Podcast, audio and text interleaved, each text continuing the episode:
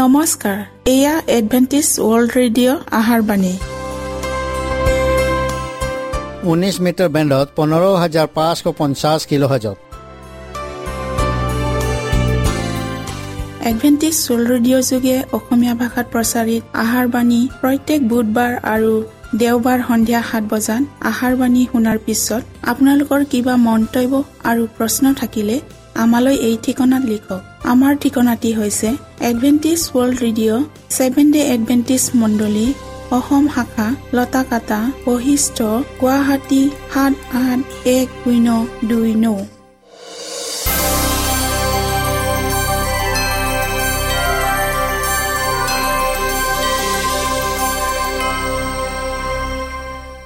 প্ৰিয় শ্ৰোতা বন্ধুসকল এতিয়া শুনো আহক এটি খ্ৰীষ্টীয় ধৰ্মীয় গীত।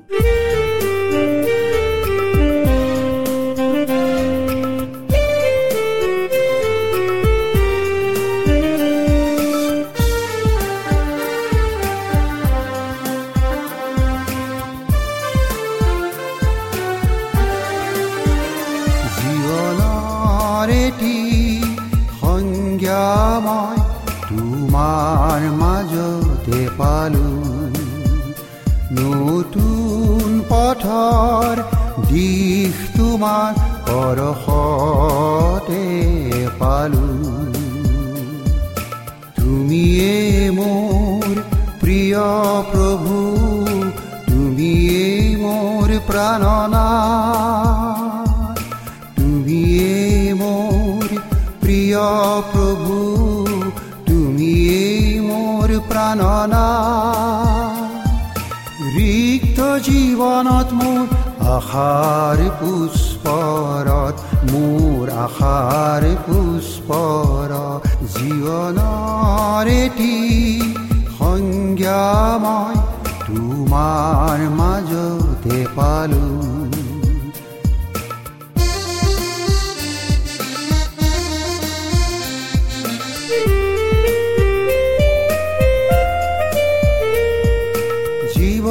পথত গতি কৰি মই পথ হাৰা যে হলো জীৱনৰ পথত গতি কৰি মই পথ হাৰা যে হলো বাহুলৈ অহা প্ৰকৃতিলৈ চাই তোমাক বিচাৰি পালো। জীৱনৰ এটি সংজ্ঞা মই তোমাৰ মাজতে পালো।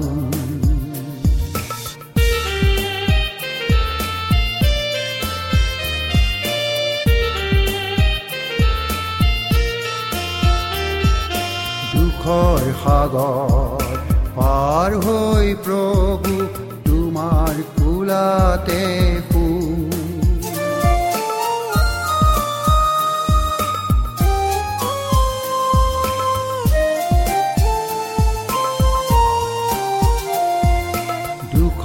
সাগৰ পাৰ হৈ প্ৰভু তোমাৰ কোলাতে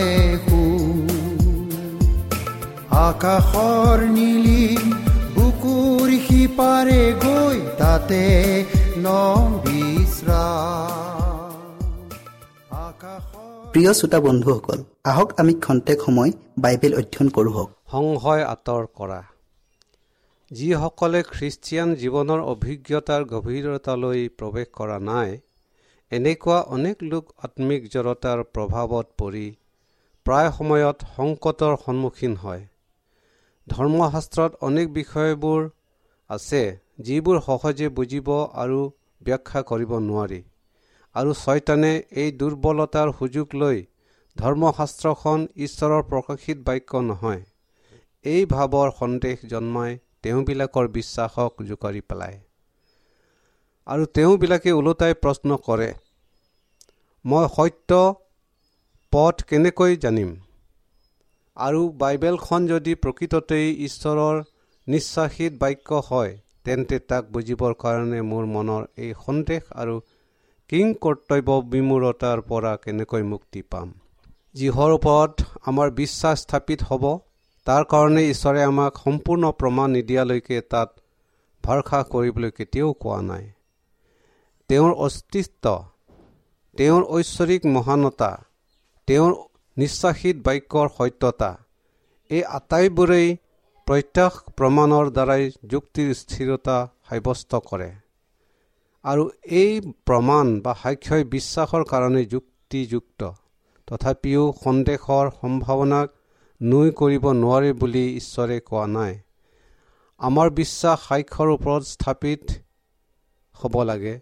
কোনো আৱেগ অনুভূতিৰ দ্বাৰাই নহয়।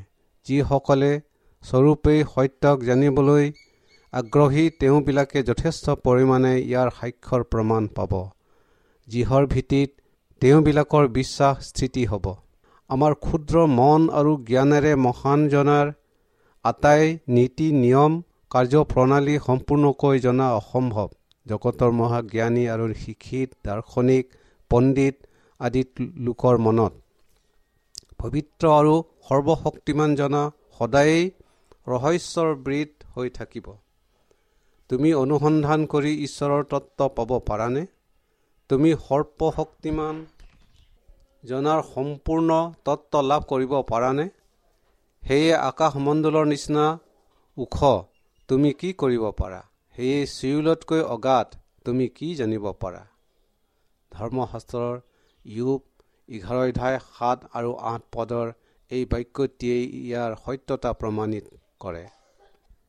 পৌলে আশ্চৰ্য প্ৰকাশ কৰি কৈছে ঈশ্বৰৰ জ্ঞান আৰু বুদ্ধিৰূপ ধন কেনে দহ? তেওঁৰ বিচাৰবোৰ বোধৰ কেনে অগম্য? আৰু তেওঁৰ পথ অনুসন্ধান কৰা কেনে অসাধ্য? ৰুমিয়া এঘাৰ অধ্যায় তেত্ৰিছ পদ। ডায়ুদেও কৈছে মেঘ আৰু অন্ধকাৰৰ তেওঁৰ চাৰিওফালে আছে। ধাৰ্মিকতা আৰু ন্যায় বিচাৰেই তেওঁৰ সিংহাসনৰ ভীতিমূল। গীতমালা সাতানব্বৈ অধ্যায় দুই পদ। উপৰোক্ত শাস্ত্ৰপদবোৰেই প্ৰমাণ কৰা তেওঁৰ অস্তিত্ব। তেওঁ আমাৰ প্ৰতি কৰা ন্যায় আচৰণ আৰু কাৰ্যত পৰিণত। কৰি দেখুওৱা প্ৰমাণবোৰেৰে ইমানখিনিলৈ বুজি পোৱা যায় যে তেওঁ আমাৰ প্ৰতি অপৰিসীম প্ৰেম দয়া শক্তি নিশিত হৈ আছে। তেওঁৰ ইচ্ছা অনুসাৰে আমাৰ প্ৰতি যিখিনি ভাল ইয়ালৈকেহে জানিব পাৰোঁ। আৰু ইয়াৰ অতিৰিক্ত দয়াবান সৰ্বশক্তিমানজনৰ ওপৰত নিৰ্ভৰ কৰিব লাগিব। ঈশ্বৰৰ বাক্য ঈশ্বৰীয় অধিকৰ্তাজনাৰ দৰেই সহজ ভেদা নহয় যে ক্ষুদ্ৰ মনুষ্যই এইবোৰৰ সম্পূৰ্ণ তত্ত্ব বা ৰহস্য ভেদ কৰিব পাৰে নাইবা কৰিব পাৰিব। জগতলৈ পাপৰ প্ৰৱেশ খ্ৰীষ্টৰ জন্ম পুনৰুত্থান আৰু এনে অনেক গভীৰ বিষয়সমূহ বাইবেলত অলেখ আছে যিবোৰ ৰহস্যজনক আৰু নিগুৰ। মানুহৰ জ্ঞান বিদ্যাৰে এইবোৰৰ তত্ত্ব বুজা আৰু উদঘাটন কৰা সহজ নহয়। সেয়ে তেওঁ প্ৰদান কৰা বিধি বিধানৰ ৰহস্য বুজি নাপাওঁ বুলিয়েই আমি তেওঁৰ বাক্যৰ প্ৰতি সন্দেহ প্ৰকাশ কৰিমনে? এনে নহওক। প্ৰাকৃতিক জগতখনত আমি গমিব নোৱাৰা এটা অবুজ ৰহস্যৰে আবৃত হৈ আছোঁ। অতি ক্ষুদ্ৰ জীৱ এটাৰো ৰহস্য ভেদ কৰিবলৈ মহাজ্ঞানী পণ্ডিত দাৰ্শনিকসকল বিশ্বময়েৰে অপৰাধ। চৌদিশে বিশ্বময়েৰে ভৰপূৰ যিবিলাক আমাৰ জ্ঞান পৰিধিৰ আয়ত্তাধীন নহয় তেনেহ'লে আমি আত্মিক জগতৰ ৰহস্যও ভেদ কৰিব নোৱাৰোঁ বুলি হতাশাত ভুগিব লাগিব নেকি? মানুহৰ মনৰ দুৰ্বলতা আৰু সংকীৰ্ণতাই এই কঠিনাৰ মূল প্ৰতিবন্ধক স্বৰূপ। ঈশ্বৰে শাস্ত্ৰত আমাক ঐশ্বৰিক বিষয়ক সবিশেষ বিৱৰণেৰে যথেষ্ট প্ৰমাণ দিছে। আৰু এতিয়া তেওঁৰ বিধি বিধানৰ ৰহস্য বা তত্ত্ববোৰ বোধগম্য নহয় বুলি সন্দেহ বা সংশয় ভাৱ ৰখাব কোনো থল নাই। পাচনি পিতৰে কৈছে পবিত্ৰ শাস্ত্ৰত কোনো কোনো বুজিবলৈ টান কথা আছে। অজ্ঞান আৰু চঞ্চল মানুহবিলাকে নিজৰ বিনাশ আনে। দ্বিতীয় পিতৰ তিনি অধ্যায় ষোল্ল পথ। সন্দেহী আৰু অবিশ্বাসী মনৰ মানুহবিলাকে বাইবেলৰ বিৰুদ্ধে অহেতুক তৰ্ক বিতৰ্ক কৰিবলৈ উচতনি দিয়ে। অথচ তেওঁবিলাকৰ এনে নেতিবাচক প্ৰক্ৰিয়াই শাস্ত্ৰৰ ঐশ্বৰিক বিষয়বোৰ কি উপায়েৰে হৃদয়ংগম কৰিব পাৰি তাৰেহে এক তৰল যুক্তি দিয়াৰ পৰিলক্ষিত হয়। যদি শাস্ত্ৰখন ঈশ্বৰৰ বিষয়ে একো উল্লেখ নাথাকিলেহেঁতেন তেতিয়াহ'লে ইয়াক অতি সহজে বুজিব পাৰিলেহেঁতেন। যদি তেওঁৰ শ্ৰেষ্ঠতা আৰু ৰাজস্বিকতা ক্ষুদ্ৰ মনৰ মানুহৰ দ্বাৰাই ৰোধগম্য হ'লহেঁতেন তেতিয়াহ'লে বাইবেল শাস্ত্ৰই ঐশ্বৰিক শক্তিৰ অভ্ৰান্ত সাক্ষ্য নিদিলেহেঁতেন। উক্ত বিষয়ৰ যি মহত্ব আৰু ৰহস্য আছে ই ঈশ্বৰৰ ৰাজ্যক বিশ্বাস কৰিবলৈ অনুপ্ৰাণিত কৰে।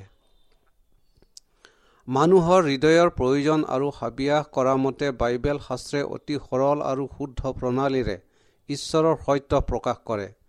যিবোৰ দেখি শুনি অতি উচ্চ শিক্ষিত মস্তিকৰৰ ব্যক্তিয়েই আশ্চৰ্যবোধ কৰে। কিন্তু অতি নম্ৰ আৰু অশিক্ষিত লোকক মুক্তিৰ পথ চিনিবলৈ দৃষ্টি প্ৰদান কৰে। পৰিতাপৰ বিষয় ইমান সৰলভাৱে প্ৰকাশ কৰা সত্যটো মানুহৰ বোধগম্য নহয়। তথাপিও ঈশ্বৰে তেওঁৰ সন্তানবিলাকে পৰিত্ৰাণ পোৱাৰ আঁচনি মুকলি কৰি ৰাখিছে। যেন সিবিলাকে অনুতাপেৰে খ্ৰীষ্টৰ ওপৰত ভৰসা ৰাখি তেওঁৰ ওচৰলৈ চাপি আহে। তেওঁবিলাকেই যিমানেই ঈশ্বৰৰ বাক্য অধ্যয়ন কৰিব সিমানেই তেওঁবিলাকৰ ধৰ্মীয় অনুভূতি জাগৃত হৈ উঠিব যিহেতু এয়া জীৱিত ঈশ্বৰৰ নিশ্বাসিত বাক্য। ঐশ্বৰিক প্ৰতাপৰ প্ৰকাশিত বাক্যৰ আগত মানুহৰ যুক্তি তৰ্কই নীতি স্বীকাৰ কৰিবই লাগিব। হয় আমি স্বীকাৰ কৰোঁ যে বাইবেলৰ নিগুৰ তত্ত্ববোৰ আমাৰ দৰে সীমিত জ্ঞান বুদ্ধি থকা মানুহে কেতিয়াও সম্পূৰ্ণৰূপে বুজি পাব নোৱাৰোঁ।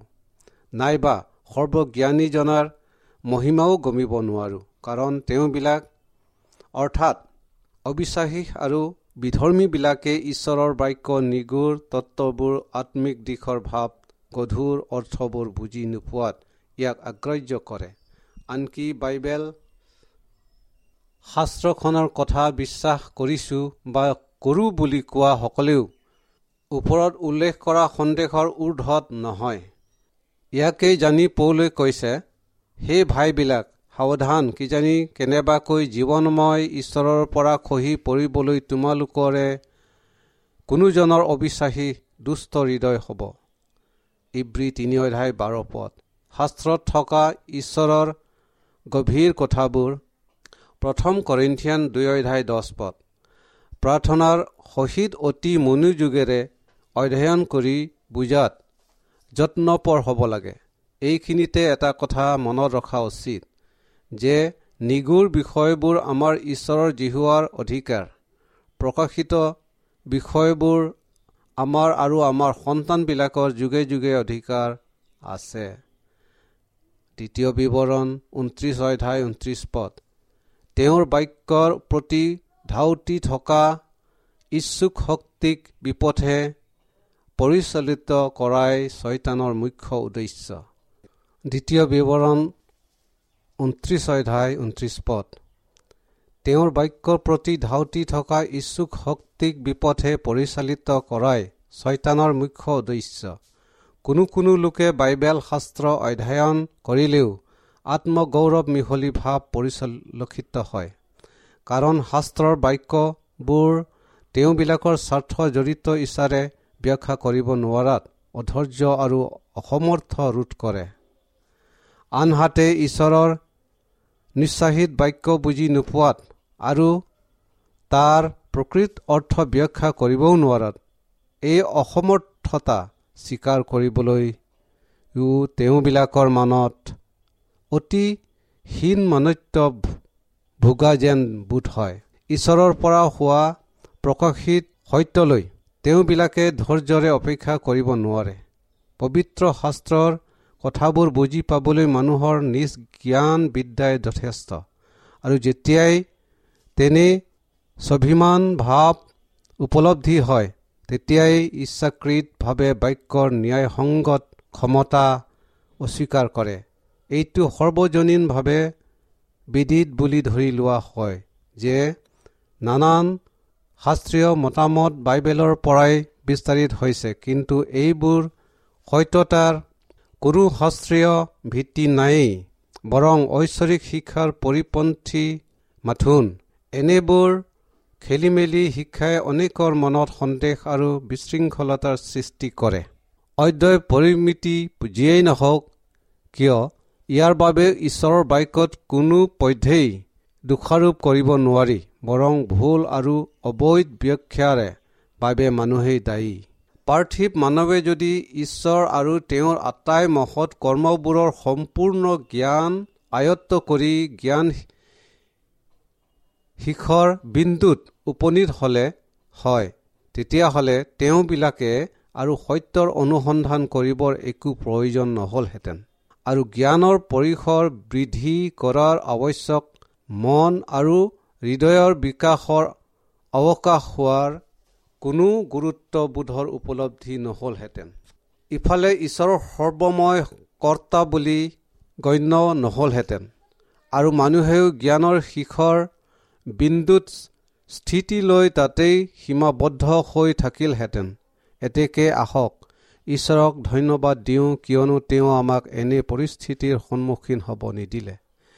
ঈশ্বৰ সৰ্বব্যাপী তেওঁতেই জ্ঞান আৰু বিদ্যাৰ সকলো ধন গুপ্ত আছে। কলচীয়া দুই অধ্যায় তিনি পদ।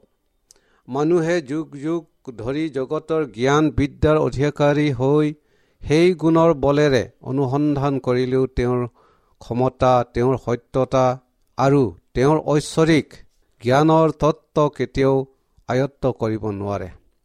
জীৱিত কালতেই ঈশ্বৰৰ লোকবিলাকে যেন তেওঁৰ বাক্য বুজি পায় তেওঁ এনে ইচ্ছা কৰে।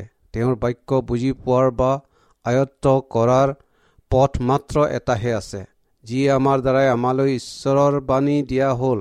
কেৱল সেই আত্মৰ শক্তিৰ দ্বাৰাইহে ঈশ্বৰৰ বাক্য বুজাত সহজ সাধ্য হয়।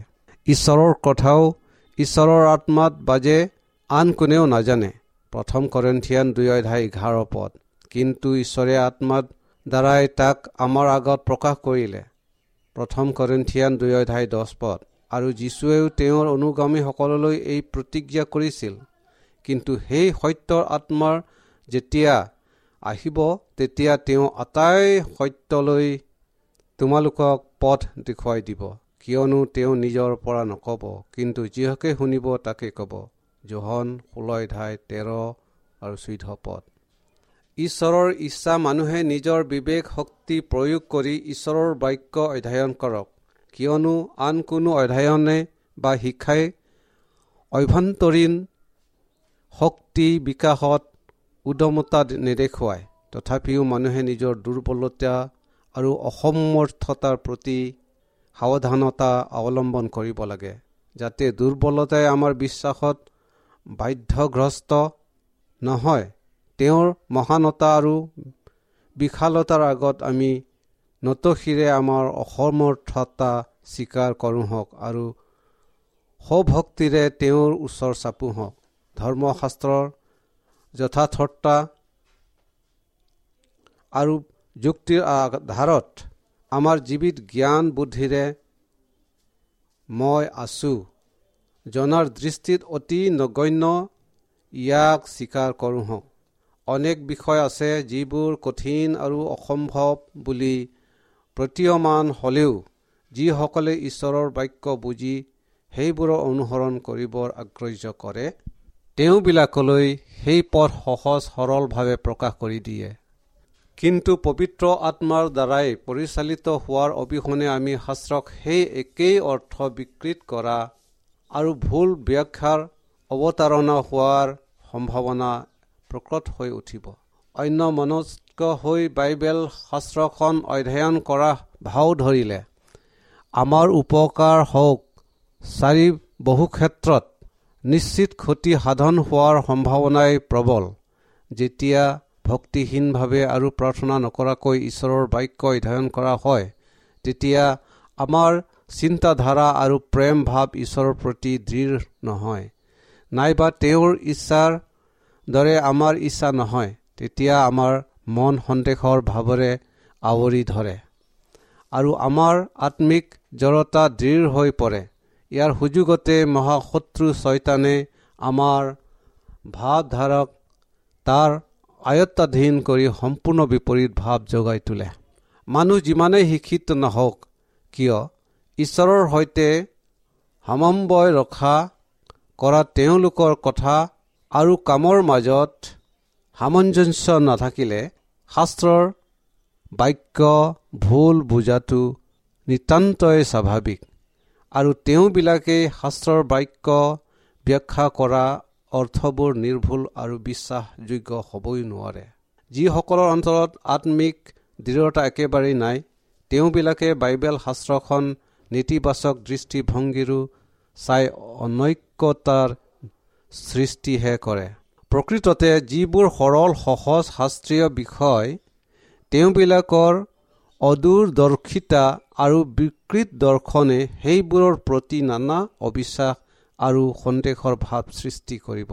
তেওঁবিলাকে নিজকে যিমানেই চন্মবেশেৰে ঢাকি নাৰাখক কিয় সন্দেহ আৰু অবিশ্বাসৰ মূল কাৰণটোৱেই হ'ল পাপক ভাল পোৱা বা প্ৰেম কৰা অহংকাৰী গৰ্বী পাপক ভাল পোৱা অবাধ্য লোকবিলাকে ঈশ্বৰৰ বাক্য শক্তিৰ প্ৰতি সংশয় আৰু সন্দেহৰ ভাৱ লৈ গ্ৰহণ কৰাৰ পৰা বিৰত থাকে।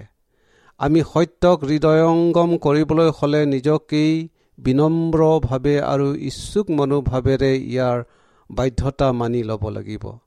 কাৰণ এই সত্যই আমাক পৰিত্ৰাণৰ পথ চিনি পাবলৈ আত্মিক দৃষ্টি মুকলি কৰি দিব পাৰে। যীশুৱে কৈছিল যদি কোনোৱে তেওঁৰ ইচ্ছা পালন কৰিবলৈ মনস্থ কৰে তেন্তে এই উপদেশ ঈশ্বৰৰ পৰা হয়। তেওঁ তাক জানিব জহন সাত অধ্যায় সোতৰ পদ। শাস্ত্ৰৰ যি বিষয় আপুনি নুবুজে অনৰ্থক প্ৰশ্ন আৰু বাক বিতণ্ডৰ সৃষ্টি নকৰি সেই বিষয়ে বুজিবলৈ বা জানিবলৈ চেষ্টা কৰক। কিয়নো আত্মিক বিষয়ৰ সচেতনতা প্ৰত্যক্ষ প্ৰমাণ সহিত অতি সুশিক্ষিত আৰু একেবাৰে অশিক্ষিত বা নিৰক্ষৰ জনলৈকো প্ৰকাশ কৰি ৰখা হৈছে। ঈশ্বৰে তেওঁৰ হৈ আমাৰ তেওঁৰ বাক্যৰ আৰু প্ৰতিজ্ঞাৰ সত্যতাৰ প্ৰমাণ কৰিবলৈ আমন্ত্ৰণ জনাই কৈছে যি হোৱা যে মংগলময় তাক তোমালোকে আচ্ছাদন কৰি চোৱা। গীতমালা চৌত্ৰিছ অধ্যায় সাত পদ। আমি আনৰ কথাৰ ওপৰত নিৰ্ভৰ কৰাতকৈ নিজেই পৰীক্ষা কৰি চাওঁ হওক। তেওঁ কৈছে খোজা তেহে পাবা জহন ষোল্ল অধ্যায় চৌবিছ পদ। তেওঁৰ মুখৰ প্ৰতিজ্ঞা কেতিয়াও লৰচৰ নহ'ব নিশ্চয় সিদ্ধ হ'ব। আমি যিমানেই যীশুৰ ওচৰ চাপো সিমানেই তেওঁৰ প্ৰেমত আৰু আনন্দ পৰিপূৰ্ণ হোৱাৰ উপৰিও তেওঁৰ পোহৰৰ সন্মুখত আমাৰ আটাই সন্দেহ আৰু অন্ধকাৰ অন্তৰ্ধান হৈ যায়। পাচনি পৌলে কৈছে তেৱেই আমাক অন্ধকাৰৰ পৰাক্ৰমৰ পৰা উদ্ধাৰ কৰি নিজ পুত্ৰৰ প্ৰেমৰ ৰাজ্যত স্থানান্তৰ কৰি থলে। কলচীয়া এক অধ্যায় তেৰ পদ। আৰু যিবিলাকে মৃত্যুৰ পৰা জীৱনলৈ পাৰ হ'ল তেওঁবিলাকে ঈশ্বৰৰ যে সত্য এই কথা তেওঁ মোহৰ মাৰিলে। জোহন তিনি অধ্যায় তেত্ৰিছ পদ। তেওঁৰ মোহৰৰ চাপ পোৱাজনে সাক্ষ্য দিছে। মোৰ অভাৱ খ্ৰীষ্টই পূৰ কৰিলে আমাৰ ভোক নিবাৰণ কৰিলে। বাইবেল শাস্ত্ৰখন মোলৈ খ্ৰীষ্টৰ নিশ্বাসিত আৰু প্ৰকাশিত বাক্য বুলি জানিলোঁ। আপুনি সুধিছে মই কিয় যীচুত বিশ্বাস কৰোঁ? উত্তৰত মই কওঁ তেৱেই মোৰ নিমিত্তে একমাত্ৰ ঐশ্বৰিক ত্ৰাণকৰ্তা। আকৌ সুধিছে কিয় মই বাইবেল শাস্ত্ৰখন বিশ্বাস কৰোঁ? পুনৰাই মই কওঁ এয়া মোৰ হৃদয়ৰ প্ৰতি একমাত্ৰ ঈশ্বৰৰ মাত। যীশুৱে যে ঈশ্বৰৰ পুত্ৰ বাইবেল শাস্ত্ৰখন যে সত্য আমি নিজেই ইয়াৰ সাক্ষ্য দিব পাৰোঁ। আমি জানো মনে সজা গল্প কথা অসাৰ অনুগামী আমি নহওঁ। ছেকেণ্ড পিতৰ এক অধ্যায় ষোল্ল পদ চাওক। পিতৰে বিশ্বাসীবিলাকক উৎসাহিত কৰি কৈছে প্ৰভু আৰু ত্ৰাণকৰ্তা যীশুখ্ৰীষ্টৰ অনুগ্ৰহত আৰু জ্ঞানত বাঢ়ি বাঢ়ি যোৱা। দ্বিতীয় পিতৰ তিনি অধ্যায় ওঠৰ পদ। মানুহ যেতিয়া ঈশ্বৰৰ অনুগ্ৰহত আৰু জ্ঞানত বিকাশশীল হয় তেতিয়াই তেওঁৰ বাক্য ফটফটীয়াকৈ বুজিবলৈ সক্ষম হয় আৰু এই নিৰ্ঘাত সত্যৰ নতুন জ্যোতি আৰু সৌন্দৰ্য মহত্ব বুজি পাব। মণ্ডলীৰ ইতিহাসত এয়া যুগে যুগে চলি অহা পৰম্পৰা আৰু এই পৰম্পৰা শেষলৈকে চলি থাকিব। দুপৰলৈকে ক্ৰমে বৃদ্ধি পোৱা অৰুণৰ যি দীপ্তি ধাৰ্মিকৰ পথ সেই দীপ্তিৰ নিচিনা সিটোপদে চাৰি অধ্যায় ওঠৰ পদ। এতিয়া ঈশ্বৰৰ বাক্য বুজাত যি কঠিনতা আৰু দুৰ্বৃদ্ধতা পৰ্যায়ত আছোঁ তেতিয়া সেইবোৰ বুজিবলৈ সক্ষম হোৱাৰ উপৰিও শান্তি আৰু আনন্দৰ জীৱন অতিবাহিত কৰাৰ প্ৰেৰণা পাম। এতিয়া আমি আমাৰ ক্ষুদ্ৰ জ্ঞানেৰে আটাই ঐশ্বৰিক জ্ঞান আয়ত্ব কৰা অসম্ভৱ। কিয়নো এতিয়া আমি দাপোনত দেখাৰ দৰে স্পষ্টকৈ দেখিছোঁ কিন্তু তেতিয়া সন্মুখা সন্মুখীকৈ দেখিম। দ্বিতীয় কৰিন্ঠিয়ান তেৰ ধাই বাৰ পদ।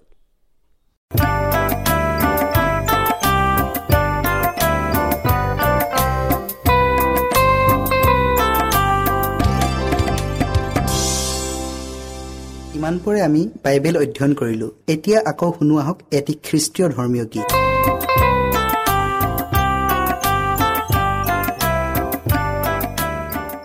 মনত ৰাখিব আমাৰ ঠিকনাটি পুনৰ কৈ দিছো Adventist World Radio' Assam region of seven day Adventist voice of Hope Lotakata Basistha Guwahati seven eight one zero' two nine প্ৰিয় শ্ৰোতা বন্ধুসকল এডভেণ্টিজ ৱৰ্ল্ড ৰেডিঅ' যোগে আহাৰবাণী প্ৰচাৰত আপোনালোকক পুনৰ লগ পোৱাৰ আহাৰে আজিলৈ সামৰিলো। ধন্যবাদ।